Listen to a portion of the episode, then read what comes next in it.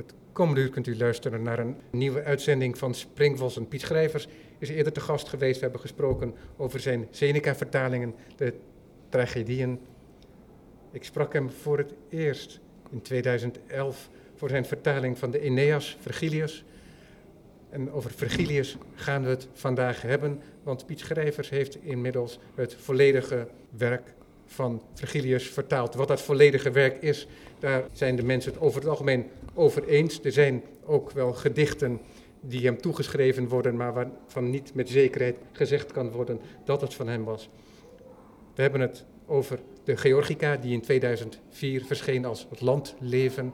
En onlangs is verschenen dus de vertaling van Piet Schrijvers van de Bucolica als Buitenleven. Dit alles verschenen bij de historische uitgeverij, die weer prachtig werk heeft geleverd in, een, uh, in, in mooie edities.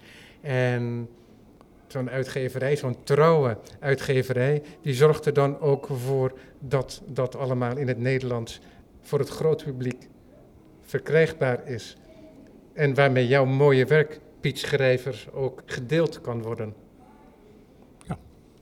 Vergilius um, leefde van 70 voor Christus tot 19 voor Christus, meen ik. Ja, dat is zeg maar in de tijd van uh, ja, Augustus uh, en van Cicero, dus in de hoogtepunt van de Romeinse literatuur ook. Ja. Een roerige periode.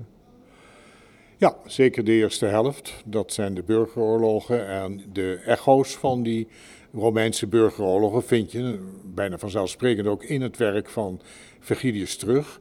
We weten uit verhalen dat hij is geboren bij Mantua, dat wil zeggen in Noord-Italië, en is tijdens de, uh, de, de, resten van de, van de burgeroorlog is zijn vader en hij zelf zijn land kwijtgeraakt. Dus hij werd zelf een soort oorlogsslachtoffer, vluchteling. En uh, dat bepaalt ook wel zijn, ook zijn waardering uiteindelijk weer voor Augustus als vredesvorst in de Aeneas. Maar door alle drie de dichtwerken die je genoemd hebt, is altijd wel op de achtergrond die burgeroorlog aanwezig. In wat voor volgorde heeft Virgilius deze werken geschreven? Nou, hij begon met, uh, zoals ook later veel dichters zouden doen, met de bucolische gedichten. Dat zijn dus herderszangen met herders als personages die alle mogelijke liederen en liedvormen bezigen. Dat, is, dat geldt dus als zijn eerste werk. Daarna komt een uh, jaar of tien later in uh, 29 voor Christus de Georgica. Dat is een leerdicht in vier boeken. En dat vind ik zelf een, een hoogtepunt van de natuurbeschrijving in zijn werk. Een reden ook om de bucolica en de georgica apart uit te geven. Want de een is toch meer in een herdersfeer. En de ander is echt het land, het landleven, de boer. En daarna heeft hij zo'n tien jaar gewerkt aan de Aeneas van uh, zijn epos. En dat heeft hij misschien net niet kunnen voltooien. We hebben een enkel half vers dat je denkt, nou, het is kennelijk op de drempel van de dood is dat voltooid. En daar is ook een heel verhaal over dat hij zelf testamentair bepaald had dat het verbrand moest worden. Gelukkig had hij enige vrienden die daar toch niet op wilden ingaan, dus het is gered. Is vrij plotseling komen overlijden toen, terwijl hij op reis was. Ja, hij was uh, terug op terugreis uit Griekenland. En ja, zo oud is hij natuurlijk uiteindelijk toch niet geworden. Want we hebben ook auteurs in, in de Romeinse literatuurgeschiedenis die toch ook 80 zijn geworden. Hij was uh, 50, hè, 51, maar heel plotseling. Ja. Was dat normaal in die tijd? Voor een figuur als Virgilius om naar Griekenland te reizen? Was er een bepaald doel aan die reis verbonden? Nou, het was zeker een, wat je kunt noemen, een culturele reis laten we zeggen, één generatie voor Virgilius was het, en ook nog in zijn tijd, was het sowieso normaal dat de zonen van natuurlijk de rijke aristocraten, de enige groepering die natuurlijk in literatuur ook geïnteresseerd was, dat die zonen op een, een eindopleiding in het buitenland, zeg maar, deden. En dat was dus aan een, aan een filosofenschool of aan een, een culturele stad als Athene, eiland Rhodos, later ook Alexandrië, Dus, en er was dus een uitgebreid ook al uh, ja, rondreisbeweging van, noem het maar gewoon cultureel toerisme. Wat voor ons de Rome-reis was, dat was voor de Romeinen de Griekenland-reis. Ja, zo kun je het wel noemen, ja. ja. Ja, inderdaad. Was jij van plan vanaf het begin af aan al om dat hele werk van Virgilius te vertalen? Nee. Als ik me goed herinner was toch het eerste uh, vertaling van het Epos. En dat houdt je natuurlijk wel een, een, een paar jaar bezig, want dat is natuurlijk een uh, omvangrijk uh, werk. Toen is pas later, ik weet niet hoe dat bij mij gaat, opeens merk ik dan dat ik met heel veel plezier en concentratie iets anders al aan het doen ben, aan het vertalen ben. En dan, ja, dat komt vrij intuïtief naar boven. En nou ja, zo is dus die Georgica. Toen is wel die bucolica erbij gekomen, omdat het eerst het plan was om een verzameld werk van Virginius uit te geven. Maar de Aeneas, en bedenk wel, we zijn toen begonnen met die tweetalige edities. Dus de Aeneas met Latijn ernaast is als, geloof ik, 600 pagina's. Doe je daar nog die andere twee bij dan krijg je ja, een boek van duizend pagina's. Nou ja, dat kan toch niemand meer in zijn bed omhoog houden om te lezen, zullen we ja, zeggen. Ja, precies. En de Aeneas, dat is al een Het is al een hele pil. Het is al een hele pil, ja. ja. die alleen al. Behalve de Georgica's is ook de Bucolica en de Aeneas zijn inderdaad tweetalig die zijn uitgegeven. Nee, de Georgica, dat is, daar zitten we nog over te aarzelen, is alleen vertaling. Ja, precies. Nee, dat was gewoon, ja, dat is gewoon een afzonderlijk uh, ja. Uitgave toen geworden. In ieder geval, daar zit dus geen Latijn bij. We, ik dacht dat de uitgever misschien met ter tijd nog eens wilde toch de Bucolica en de Georgica bij elkaar te voegen, maar dan allebei met Latijn. En uh, bij deze gedichten, de Virgilius Bucolica, dat is natuurlijk toch een betrekkelijk klein corpus, van uh, in totaal, wat is het, 80 bladzijden Latijn en Nederlands. Nou ja, daar, daar kon het er leuk bij. Ja, en dat is toch echt een enorme verrijking. En dat zegt iemand die niet in staat is om dat Latijn zo te lezen dan heb ik het over mezelf. Maar het is toch een enorme verrijking als ik jouw versen eerst lezend, vervolgens naar die brontekst kan kijken, om te zien ja, wat Eneas, wat Virgilius mij nou, zelf doet in ritme, in alliteratie. En waardoor ik toch ook een aantal Latijnse zinnen in mijn hoofd uh, heb kringelen. En dat heb ik dan te danken aan die tweetalige editie. Het is voor mij als vertaler een hele belangrijke ontwikkeling, en zelfs ook wijziging geweest. Want die Aeneas-vertaling is dus herzien. Die is eerder al in 94 bij de historische uitgekomen, eh, gewoon alleen als vertaling. En toen we dus toen het plan kregen van de tweetalige editie, ben ik toch iets minder vrij geworden. Ik wilde dat een zeg een lezer die misschien nog met een half of met een linkeroog naar het Latijn keek, dat toch nog één de vertaling in kon herkennen. Dus ik, heb, ik probeer natuurlijk naar een esthetisch zo mooi mogelijk en zo leesbaar mogelijk, maar probeer ook altijd dat Latijn vast te houden. En dan is een beetje mijn principe, of mijn truc kun je zeggen. Esthetisch hou ik de vorm van het Latijn volledig vast. Heeft Virgilius een alliteratie? Heb ik hem ook. Maar nog belangrijker is dat je natuurlijk hetzelfde aantal regels houdt bij een tweetalige editie. En ook zeg in de woordvolgorde een enjambement naar de volgende regel. Je kunt er gif op innemen, dat heb ik het in mijn vertaling ook. Daarom horen, heb ik wel eens gehoord, mensen in mijn vertaling wel iets van het origineel terug, omdat het esthetisch. Ja. Maar semantisch ben ik dan wel vrijer. Want ja, ik hoef niet natuurlijk uh, de Latijnse grammatica en de zinsbouw over te nemen naar het Nederlands, want het zijn twee verschillende talen en dat kan gewoon dat niet. zou een volledig onbegrijpelijk dus, Nederlands dus opleveren bovendien. ben ik heel volledig vrij. Omdat de woorden vaak het bijvoeglijk naamwoord ja, en het substantief vaak zo ver uit elkaar liggen en dat zou in het Nederlands ik, volstrekt onbegrijpelijk worden. Ik spreek altijd van codes. De esthetische code hou ik helemaal vast in mijn vertaling. En de, de taalkundige code van inhoud, daar ben ik vrij in. Want ik ben Nederlander. Nu heb jij je leven doorgebracht met die taal. Daar heb je je leven aan gewijd. Ja, ja, dat is wel mijn... Aan die taal en aan de letteren, ja, ja. aan die Latijnse letteren. En toch verandert er wat voor je, denk ik, als jij het op je neemt om een vertaling te maken. Niet voor jezelf, niet voor je studenten, maar met als functie dat het gaat dienen voor een groot lezerspubliek. Ja. Dus dat heeft jouw behandeling van die taal, van die versen van Virgilius ook veranderd. Ja, mijn relatie ertoe wel. In die zin, ik was natuurlijk een tijd lang, eh, zeg maar gewoon professor. En zo nu en dan een heel klein beetje een vertaler, want ik had gewoon in mijn werkzame leven daar niet zoveel Ja, tijd voor. Dat heb ik in mijn, inderdaad in mijn inleiding niet Ja. vermeld, maar je bent emeritus hoogleraar. Ja, dus, Eh, je eh, was verbonden aan de Universiteit van Leiden. Ja, maar ik ben dus in 2001 ook wel een beetje expres met vervroegd pensioen gegaan. Ik had ook dienstjaren genoeg voor mijn pensioen. Om de vrijheid te hebben. En ik ben dus echt volledig vertaler geworden, omdat ik graag wil dat dus de, speciaal de grote, de topteksten, Virgilius, Horatius, Lucretius, dat dat in vertaling eh, bewaard bleef. Nou denk ik wel dat ik ten opzichte misschien van andere vertalers een voorsprong heb. Dat ik kan het Latijn natuurlijk toch vrij snel vertalen en begrijpen. Want ja, ik ben nu eenmaal 30, 40 jaar beroepslatinist geweest aan de universiteit. Dus het echte werk ligt voor mij in de echt Nederlandse weergave.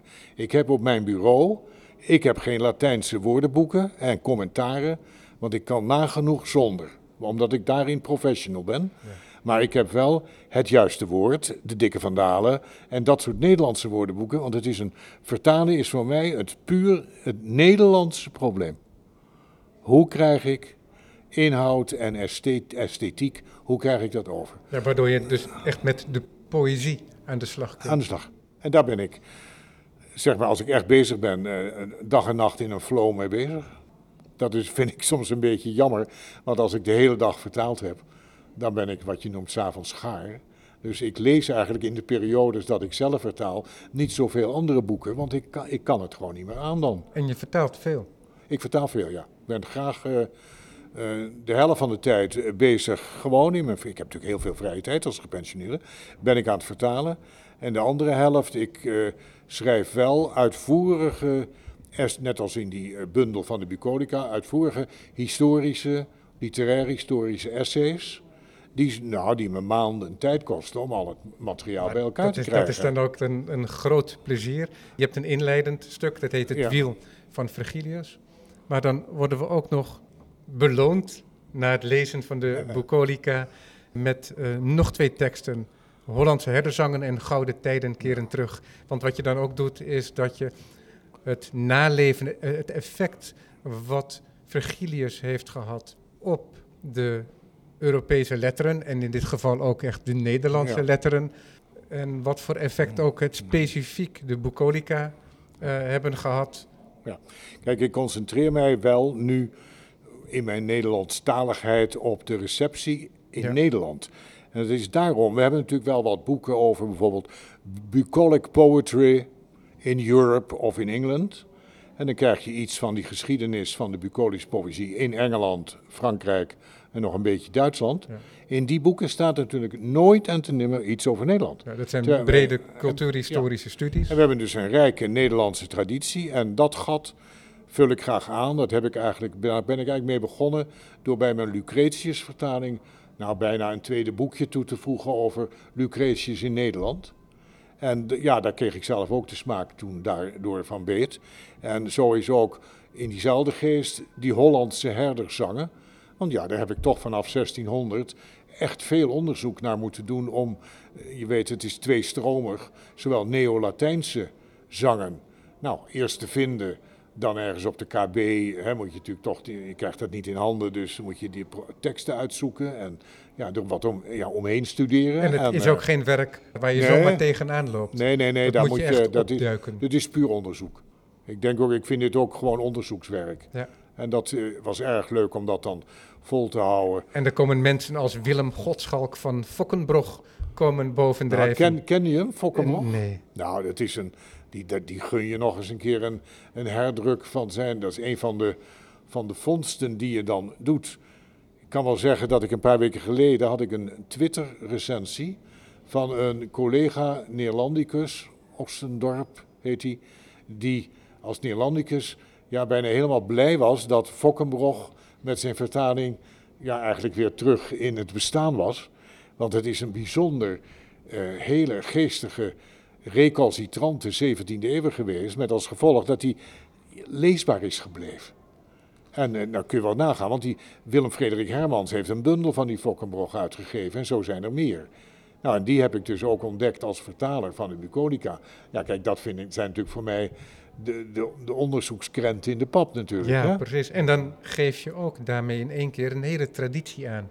Ida Gerhard, het, het, het boerenbedrijf. Ja, dat staat, zit er ook in. Maar je duikt toch ook echt onbekende namen op. Dus Fokkenbrog was voor mij onbekend. En, maar ik, ik zag ook een Van Monen, meen ik. Ja, Monen. En, en Monen, ja. Het is een stukje, noem maar, Nederlandse literatuurgeschiedenis, maar helemaal gefocust op die bucolische traditie, Ja. die dus heel, dat is ook zo gek, zo rijk en omvangrijk is in die, eerst, in die eeuwen. Terwijl we dat genre in, of zeg maar 1800 met de romantiek en zo, volledig kwijt zijn geraakt.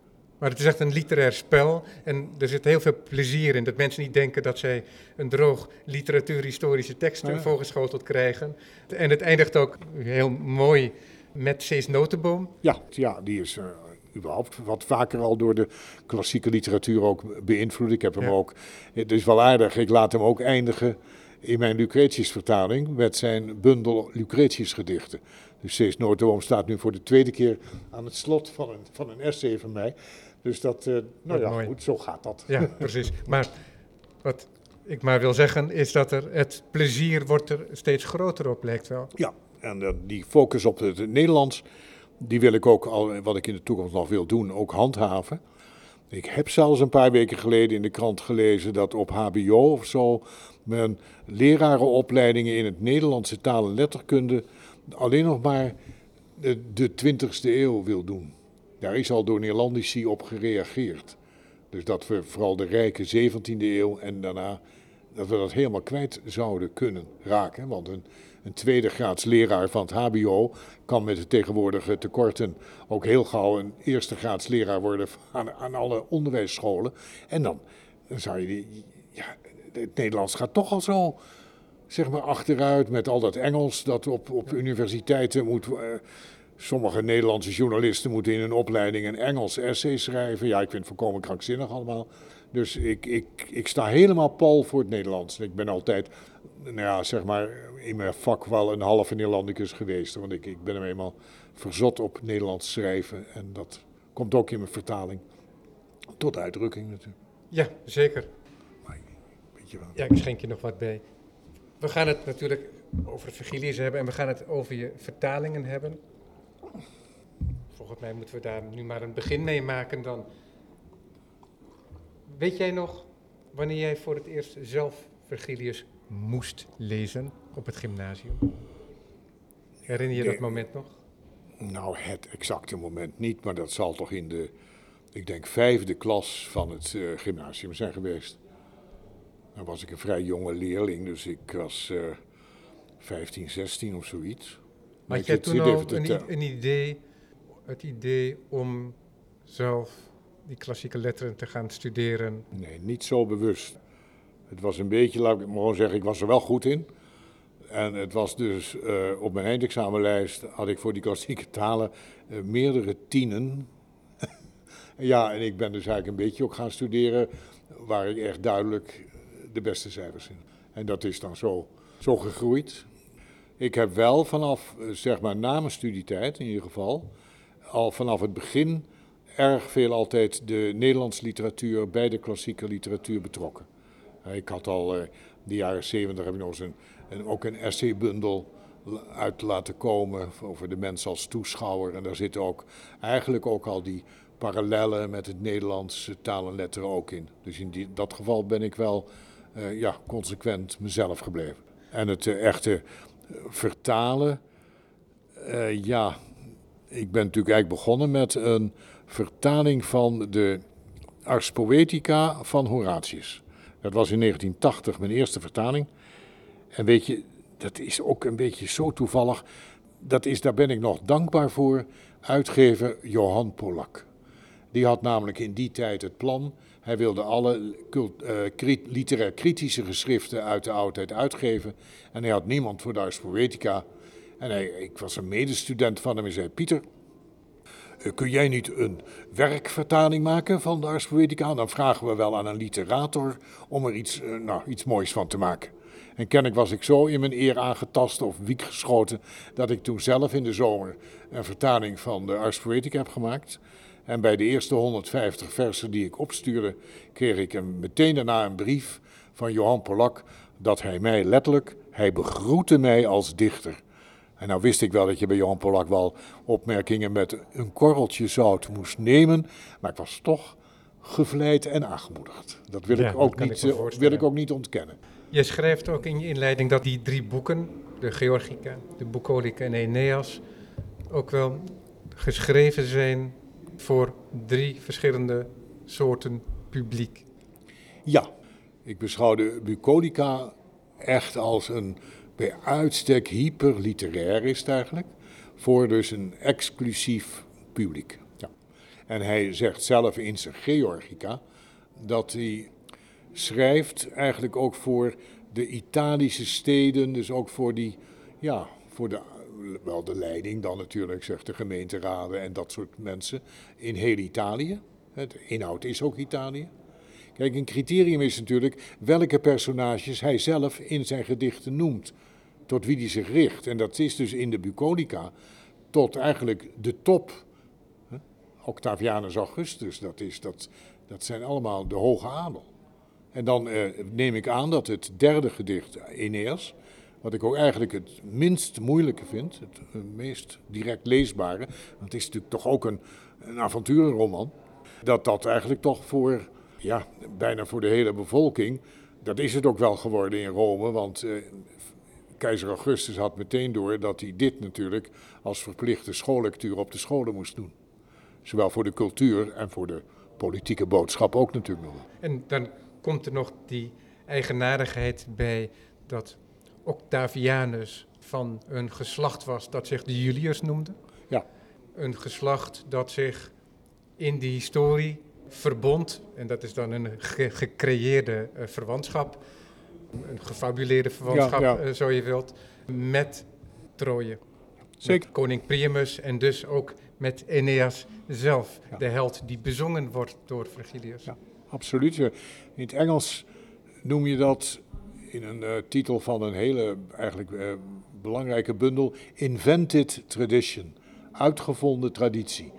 Die adellijke families in Rome, die wilden graag in hun, ja, in hun eigen mythevorming hun, hun geslacht terugprojecteren naar oeroude tijden, dus naar de Trojaanse oorlog. En er was kennelijk toch een bevolkingslaag die dat toch wel geloofde of daar respect voor had. En zo is het natuurlijk. Ja, Julius is de zoon van Aeneas. Dat is heel interessant. Dat is een soort gezelschapsspel waarbij iedereen afspreekt om de spelregels voor de werkelijkheid aan te zien. Om uit het Ja, spel te stappen ja. en dat als realiteit aan te zien. Dat is een curieuze gang. Ja, ja, het is natuurlijk met die hele inhoud van, van de Aeneas, van die boodschap van de Romeinse zending, het fatum en de goden. Ja, je kunt ook zeggen, dit is gewoon de politieke ideologie die hier ook weer teruggeprojecteerd wordt naar een soort mythische basis. En die dan toch door de lagere bevolking wel meer of minder is geloofd. Maar hoeveel mensen konden dit daadwerkelijk lezen in die tijd? Hoe werd het bereikbaar gemaakt? Nou ja, dat moet natuurlijk in de eerste eeuwen gewoon eh, via boekrollen.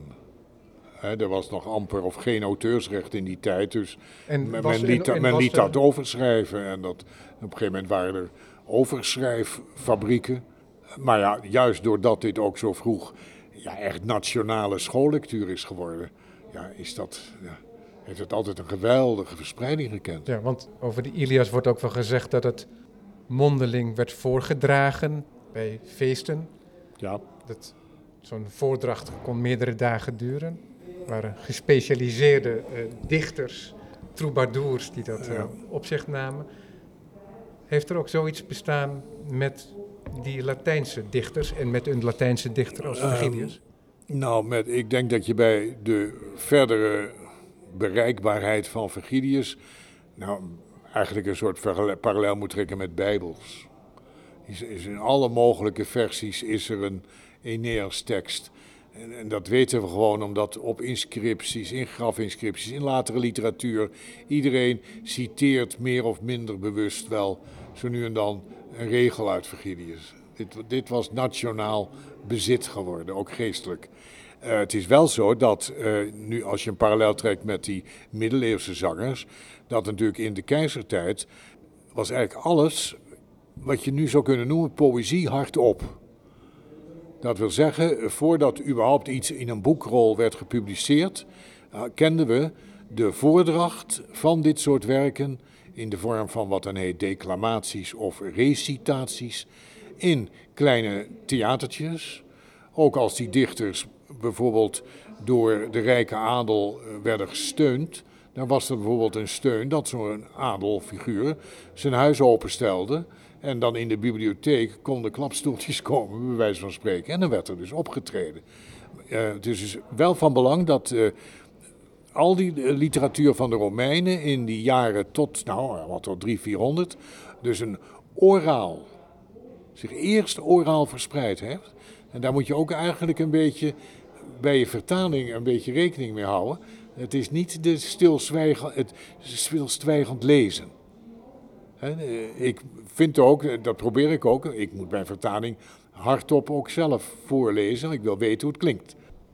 Ja, en hardop lezen, dat was ook gebruik. Was, was gebruik, ja. Hardop werd er gelezen. Het, het, stille lezen was eerder de afwijking. Dat staat bij Augustinus. Ja, dat precies. toch? Of dat wordt met Augustinus in ja, verband gebracht? Men verbaasde zich dat, dat we bijvoorbeeld bij de kerkvader Ambrosius... kennelijk las hij stil, want men hoorde niks. Ja, dat is een beroemde tekst. En dat is natuurlijk toch uh, behoorlijk veranderd. Al moeten we zeggen dat uh, tegenwoordig met dus die poëzie hardop, de, wat heb je nog meer, die hardop poëzie, je hebt zelfs poëzie slams en poëzie wedstrijden. Dat is veel meer dus eigenlijk in de situatie van het antieke Rome. Laten we naar de herdersdichten gaan. Ja. De bucolica, of zoals jij het hebt vertaald, het buitenleven. De gedichten, die worden ecloga genoemd. Wat betekent Ecloga. dat? Ecloga. pardon. Dat betekent eigenlijk alleen iets dat uitgekozen is. Zoals we ook cataloga hebben we ook ecloga, iets Ja. wat uitgekozen is. Dus dat is eigenlijk een, een ja, een selectie. Dus, dus de titel, die titel zegt niet zoveel, Ja. dus, inhoudelijk. Voor het allerhoogste publiek geschreven in dat Romeinse Rijk hebben we een selectie dus van tien herdersgedichten. Ze dragen eh, de namen van eh, de beroemde herders dan. En daar bestaat dan ook een hiërarchie in. We hebben Titus, Alexis, Palemon en dat gaat nog even Nou, door. Moet ik zeggen dat die titels, eh, daarvan weten we niet of het bij eh Virgilius zelf zo is aangegeven. Maar we hebben wel dus hele oude edities waar het ook zo gedaan werd. En dan, dat hebben we dus eigenlijk overgenomen. overgenomen en het is om- ook wel fijn om eh, te kunnen identificeren en dat het Dat niet alleen ook. maar een nummer En heeft. dan met één woord, één eigen naam. voor het allerhoogste publiek het meest eenvoudige materiaal. Het zijn herders die een fluit hebben. Ze hebben een plaggenhut, een eh, wilgetwijgenhut, maar er is niet zoveel. Ja. Eh, een soort gesublimeerde eenvoud. ja, er zit toch een soort verlangen achter, juist uit, de, uit die hogere kringen die het echt druk hebben met hun praktische leven. Zeg ook maar gewoon die in de stad wonen, dus in Rome wonen, om dus zich terug te kunnen trekken in een soort idyllisch platteland. Ja, iets wat eigenlijk van alle tijden enigszins is, dat, eh, dat nu nog wel het, het buitenwonen. Alleen eh, krijgt het hier een ap, heel aparte kleur doordat herders zingend en eh, altijd verliefd zijn ze ook, worden voorgesteld. Maar dit is dus een navolging van een Grieks origineel van Theocritus. Die is daarmee begonnen, maar ook daar geldt dat die Theocritus die eh, heeft gewerkt in de wereldstad Alexandrië. Wat drukte betreft vergelijkbaar met Rome dus. En die heeft als eerste het, is op het idee gekomen om dat soort nostalgische verlangens naar de natuur te projecteren in die herders. En op een of andere manier, ook door alle eeuwen heen, vinden ook, eh, ook zeg maar de adel, de hooggeplaatsten, het is wel leuk om zich te vermommen, om zich voor te doen ook als in, nou, in herderspakjes, herderskostuums. Dat wordt dan een, een hele mode. En we mogen zelfs wel aannemen dat ook bij Virgilius, dat weten we uit een paar berichten, die bucolica zijn ook in theatertjes voorgedragen. En je hebt alleszins kans dat dat, dat hoeft niet per se door de dichter zelf, dat kan natuurlijk ook door een van zijn vrienden of mecenaten, die het leuk vonden om zo'n rol dan te spelen. Maar niet als volledig toneel, maar als voordracht. Zou jij een stukje willen voorlezen?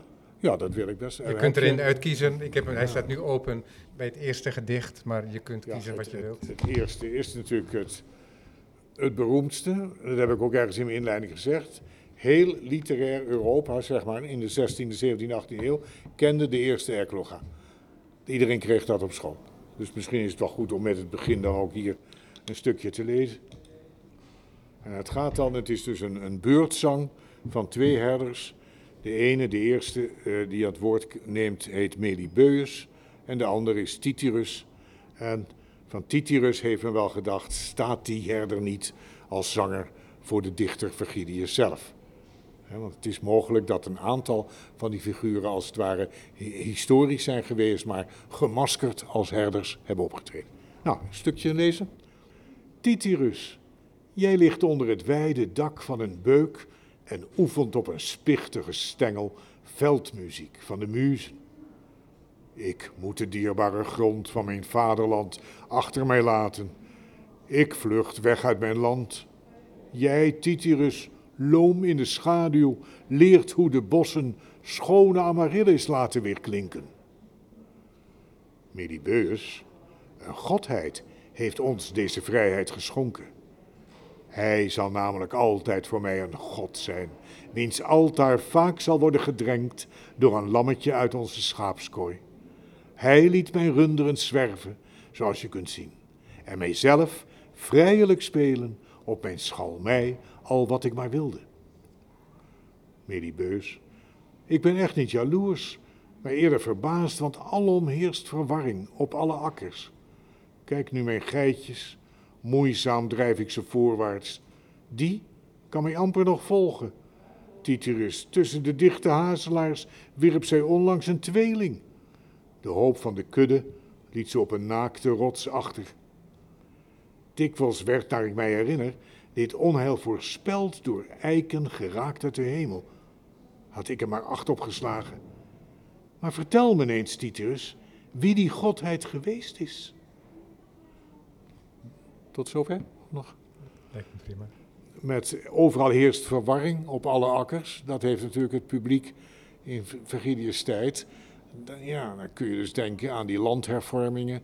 Eh, Augustus had zijn legers uit de uh, burgeroorlog ja, van de hand gedaan, maar moest hun land geven. En dat werd dus uh, ja, dat, dat, was, dat, was, het gebruik dat om was, de soldaten die te belonen. te belonen. Ja. Inderdaad, maar dat land moest wel ergens vandaan komen, dus dat werd geconfiskeerd. Dus dat, dat is wel een toespeling. nou ja, dan gaat dus Titus daarop antwoorden. Zoals het land van Virgilius zelf ook. Ja, precies. Familie ook geconfiskeerd dat is. Dat kun je al latent autobiografisch noemen. Het was een tijd van grote, grote onrust. Omdat, uh, ja, landconfiscaties na de oorlog. En uh, nou ja, dan is, vertelt Titus dus voor het eerst dat hij naar Rome is geweest. En dat hij daar dus iemand uh, heeft gesproken, zoals hij dan zelf zegt. Ik heb de man daar mogen aanschouwen voor wie tweemaal zes dagen per jaar onze altaren dampen. Hij heeft als eerste op mijn verzoek ten antwoord gegeven: Slaven, wijd jullie runderen en fok je stieren als vroeger. En dat is dus een toespeling op Octavianus. En op de herstelde orde. Op de herstelde orde. En, en ook, uh, in ieder geval weten we dat uh, Virgilius, die toen al een ja, bekend aankomend dichter was, ja, gered is uit die uh, landhervormingen en eigenlijk geprotegeerd is natuurlijk. Je ziet, er is dus een onderstroom van de eigentijdse geschiedenis in, onder de tekst toch aanwezig. Ja, in, dus in dat herdersleven speelt die politiek Komt in- toch terug. in dat verre Rome komt, komt inderdaad toch terug. Nou, is, eh, niet volledig, maar toch steeds op de achtergrond. Soms eh, komt het, is het duidelijk te horen. Ja. En de herders die verlaten een land. Dus dat is toch een beetje merkwaardig als er een herstel wordt gepropageerd, vond ik zelf. Ja, kijk, het, je krijgt dan te maken met ja, dat bucolische landschap. Het, het wordt een, een pastorale, ideale wereld waar je naar kunt eh, verlangen. En eventueel kun je in je tuin of eigen landerijen een pastorale sfeer bouwen. Maar eh, er zit dus een, een groot imaginair aspect aan natuurlijk. Met ook prachtige beelden. Er staat, eh, daar eindigt volgens mij ook dit stuk mee. Dat vond ik zo mooi.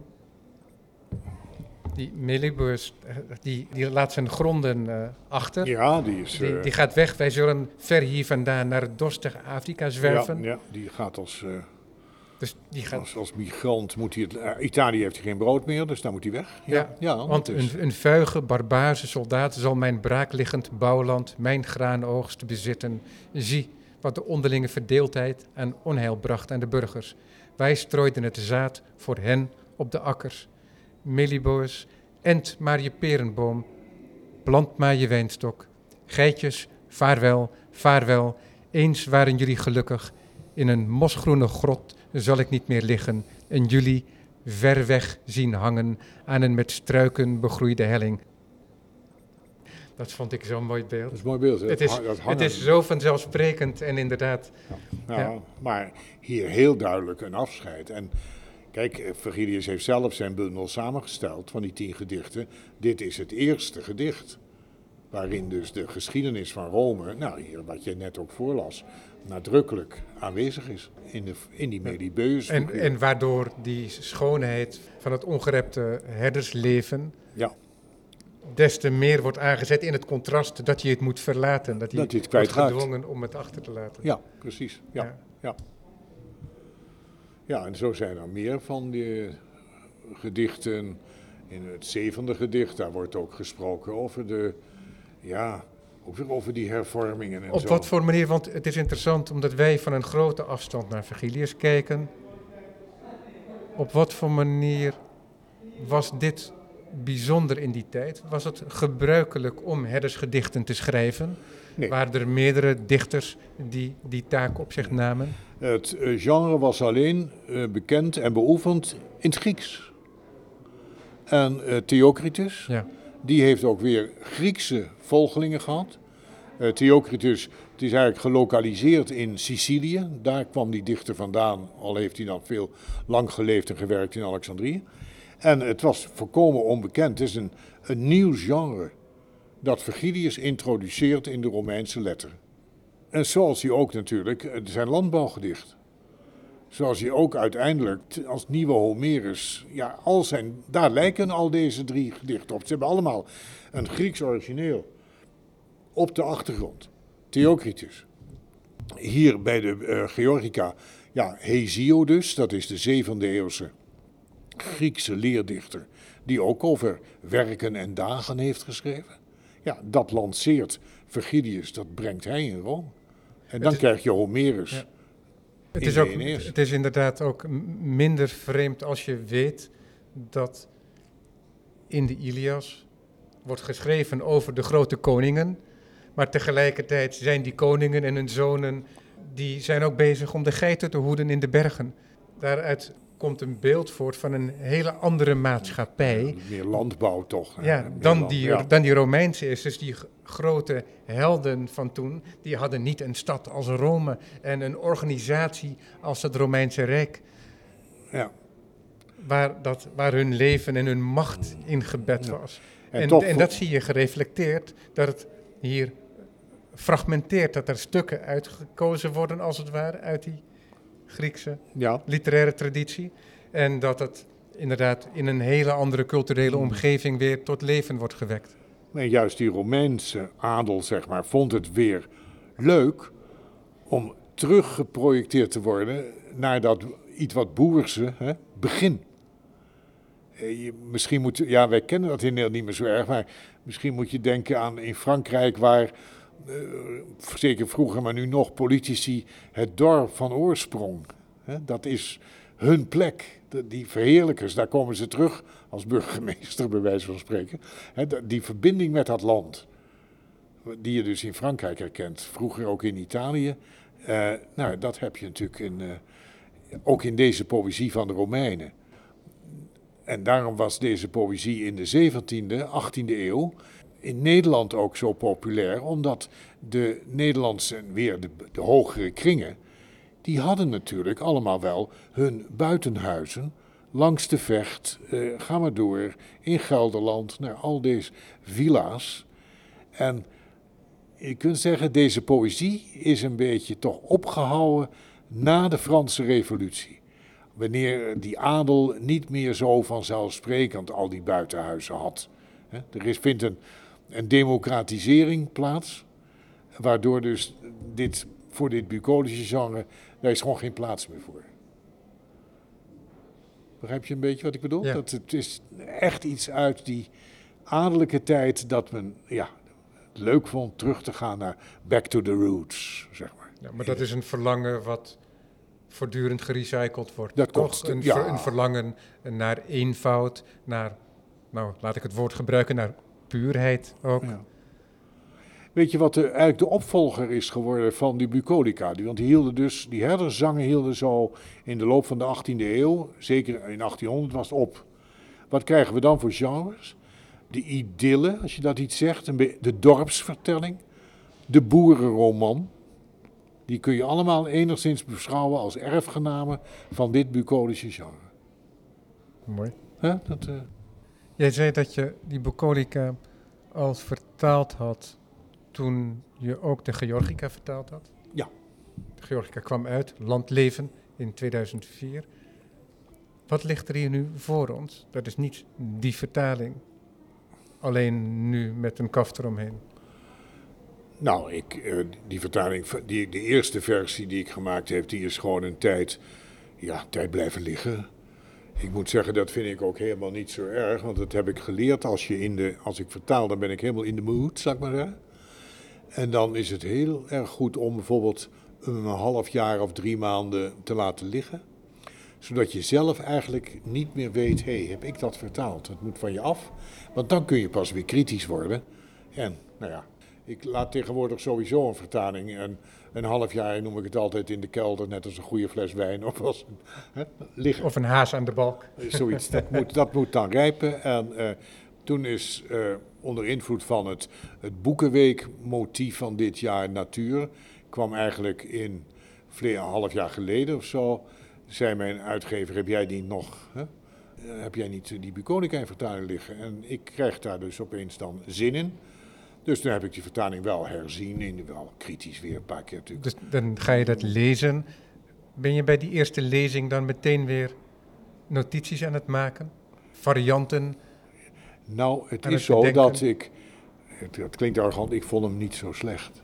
Ik hoefde niet zoveel daar aan te veranderen.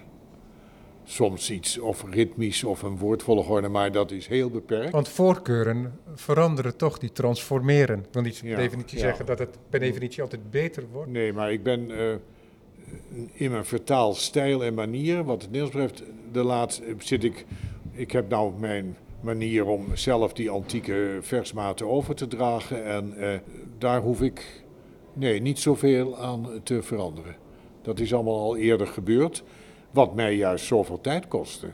Eh, maanden en maanden, dat is om dat essay te schrijven over die Nederlandse, die Hollandse herderszang. Ja, dat kan ik me Want voorstellen. ik moet naar Ja. al die bibliotheken om die. Ik moet die teksten eerst vinden en dan moet ik ze eh, uit de bibliotheek putten. En ik heb ze ook eh, metrisch proberen te vertalen voor een deel. Nou, daar ben ik echt Ja. met veel plezier dus. Zo, ik wissel het eigenlijk steeds af. Zeg maar een half jaar vertalen, half jaar aan die essays werken. Nou, en als er dan weer eens iets af is, dan hoop ik dat mijn uitgever het, eh, nou, het weer eens een keer eh, voor het publiek op de markt brengt. Zo is het. Zo ben ik eh, nu ook weer bezig. Ik ben graag nog altijd bezig. Ik ben nu bezig met een vertaling van de Romeinse satirendichter Juvenalis. Dat kun je zeggen, dat is Joep van het Hek in zijn conferences, maar dan in dactylische versmaat, maar heel viriel, heel pittig en eigenlijk top. Maar we kennen hem niet zo goed uh, in het verleden, omdat hij eigenlijk te moeilijk en soms ook iets uh, seksueel te pittig was om als schoollectuur te dienen. En er is maar één vertaling, dat is de verdienste van Marietje de Hane. Die heeft in de jaren 80, 1980, uh, als eerste eigenlijk een Nederlandse vertaling gebracht. Die vind ik wat feminien, maar wel verder best wel geslaagd. Maar daar kan nou nu na 30 jaar wel eens iets nieuws. Omdat namelijk een satire is, ook wat zijn vertaling betreft, toch erg aan de actualiteit gebonden. En zo zal dus een satirevertaling sneller verouderen. Je moet je eens voorstellen dat je 30 jaar of na 20 jaar een conferentie van Joep van het Hek leest. Nou, dan moet je er heel wat uh, noten bij doen. En, en misschien zijn sommige dingen ook niet meer leuk omdat dat, uh, ja. daar zit veel meer betrokkenheid bij de actualiteit aan en dus veroudert het sneller. Ja, want ik heb nog met heel veel plezier de vertalingen van Zwarts kunnen lezen van de Odysseus en uh, de Ilias. Dat zijn nog altijd uh, natuurlijk. Dat iets, zijn proza-vertalingen. Ja, iets ouder Nederlands, maar erg mooi Nederlands. Maar daar gaat meespelen dat de bij leerlingen, bij een nieuwe generatie lezers, uh, de beheersing van dat iets wat literaire Nederlands uh, achteruit is gegaan. In een generatie die alleen nog maar sms't en dat soort stijl gebruikt, of Engelse woorden gebruikt, is natuurlijk een vertaling van Schwartz ja, zelf alweer enigszins uh, historisch. Ik heb wel eens gehoord dat leerlingen met een lange volzin, hè, hoofdzin, bijzin, ja, in Nederland wel moeite hebben. Ja. Is dat niet altijd zo geweest? Alleen nou, werden mensen er wat eerder mee geconfronteerd is en nu... Is dat altijd zo geweest? Ik vind wel dat de, de, literaire kennis en de literaire beheersing... Ik merk het dus alleen bij, bij scholieren en leerlingen, uh, studenten... dat dat toch wel wat uh, verminderd is. Als je me nu vraagt, wij zijn een generatie van vertalers. Hè, Marietje de Hane is, nou, die is al hoog in de tachtig. Nou, ik ben al hoog in de 70. Ik denk dat Gerard Koolschijn inmiddels ook wel de 70 gepasseerd is. Vraag je me nou, zijn er, is er een nieuwe generatie Nederlandse vertalers van die klassieke teksten? Dan kan ik niemand noemen. Alleen Vincent Hunink. Maar ja, die is dan uh, in de 50. Ja. Maar dat is niet veel. Als je, ik heb, werd wel eens gevraagd door een toneelregisseur: weet je, een, een nieuwe Nederlandse vertaler voor een Griekse tragedie? Nou, dan moet ik uh, het antwoord schuldig blijven. Ja, dat is triest. Want je ziet ook dat Vergilius in de Georgica, dat is denk ik een mooi voorbeeld daarin, bezinkt hoe bepaalde kennis is verkregen. Hoe je met bijen om moet gaan, ja. hoe je met je dieren om moet gaan. En dat die, het, is, het is geen encyclopedisch gedicht, hmm. zoals het gedicht eh, van Lucretius hè, dat is daar een voorbeeld van. Maar toch is het zo dat het, het is in eerste instantie poëzie, maar het is poëzie die de landbouw, zoals Ida ja. Gerards ook te, wel terecht vertaalde, ja. het boerenbedrijf uh, beschrijft. Maar ook dus, en daar verbaasde ik me over, met een soort bewustzijn, ja, er, ooit was er geen ijzer. En ja. was er ook geen ijzer om een ploeg mee te maken. En dus de, de, accumulatie van kennis uh, speelt in dat gedicht. Ja. En, en het behoud ervan ook en de verbreiding ervan speelt in dat gedicht ook een belangrijke rol. Weet je wat mijn leukste, wil ik toch even vertellen, mijn leukste ervaring met mijn Georgica-vertaling is dat ik een paar jaar geleden benaderd werd door een filmregisseur, een vrouwelijke filmregisseur. Ze heet Catalijne Schrama, die ook inderdaad een documentaire, ook op dat documentaire festival in Amsterdam, heeft gebracht over het landleven in de Noordoostpolder. Waarbij ze al haar gesprekspartners uit het boerenleven eh, fragmenten uit mijn Georgica-vertaling liet lezen. En vroeg ook om een reactie. Zo was er een appelkweker die van mening was dat een bepaalde enting van een appel en een peer, die kon niet volgens hem. Maar en dat was zo'n leuk thema in haar film, dat ik heb hem wel een paar keer natuurlijk gezien, bezit hem ook. En weet je hoe dat kwam? Omdat zij uh, ja, de grote man van de Nederlandse landbouwgeschiedenis is oud-minister Mansholt. En die had ooit in een interview gezegd bij zijn pensionering: Weet je wat ik nou met zoveel plezier lees? De Georgica van Vergilius. Nou ja, daar, daar hou je het bijna niet droog bij, vind je Ja, maar ik moet, ook dat is natuurlijk een prachtig boek. het is er, ja. Het is dus, daar heeft die Georgica, ja, ik eh, vond het enig om eh, een beetje bij die film betrokken te zijn. Ja. Ja. Een paar Ja, jaar geleden ja. pas hoor. Want Ja. wat, wat mooi is, is, en dat geef jij zelf ook aan, en het, je ontkomt er ook niet aan als je het leest, is dat in die Georgica, waarin dat landleven wordt beschreven, dat er bijvoorbeeld het leven van de bijen, maar ook de taak van de bijenhouder, de imker, wordt beschreven. En dat als die, die bijen, die worden dan beschreven als legers die erop uittrekken ook. Gaat- En, en dan heb je dus een soort oorlogsmetaforen, haalt hij dan tevoorschijn. En het omgekeerde doet Virgilius in de Aeneas, waarin hij de vechters eh, vergelijkt met leeuwen en beren. Ik weet niet of ik daar helemaal juist zit. Nee, maar maar, paarden en stieren sowieso, ja. Ja. Ja, ja. ja. dat is toch heel knap. Dat, dat omdraaiing van de verhouding tussen je inhoud en je vergelijkingsbeeld. Ja, dat, is, Ja. eh, dat maakt natuurlijk dat dat oeuvre toch een soort eenheid is geworden. Hè? Want, eh, laten we zeggen, als in, de, in het vierde boek van de Aeneas de mensen uit hun huizen, de Romeinen, de Trojanen uit hun huizen vertrekken naar het strand, worden ze heel uitgebreid vergeleken met, in dit geval dus, met mieren die dus zo lopen. En dat is ook weer de Georgica omgedraaid. Dus mensenwereld en dierenwereld Ja. kan vanuit beide focus worden bekeken. ja, want er zijn, dat, dat wil ik er toch nog even bij pakken. Er zijn, er zijn, er zijn zulke mooie vergelijkingen eh, komen dan op het pad. Even kijken waar dat dan is. Nou, je hebt in, in het boek 4 dus, eh, zit dus die grote vergelijking van eh, met, Van de bijen met de legers. ja, Ja. en- en- En wat, wat, wat daar zo mooi is, is dat er in één keer twee metaforen op elkaar volgen. Want dan zegt hij dat de, als de bijen dan aanvallen vanuit de lucht, dan beschrijft hij dat als eh, een dichte bui hagel.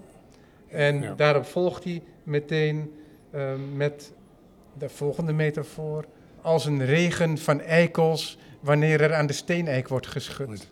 Ja, dan worden alle delen van de natuur met elkaar verbonden. En dan, eh, sommigen zeggen wel eens dat dat een beetje stoïsch gedacht is, omdat dan de hele natuur, de kosmos, ja, in al zijn geledingen en delen elkaar spiegelen, analoog aan elkaar zijn.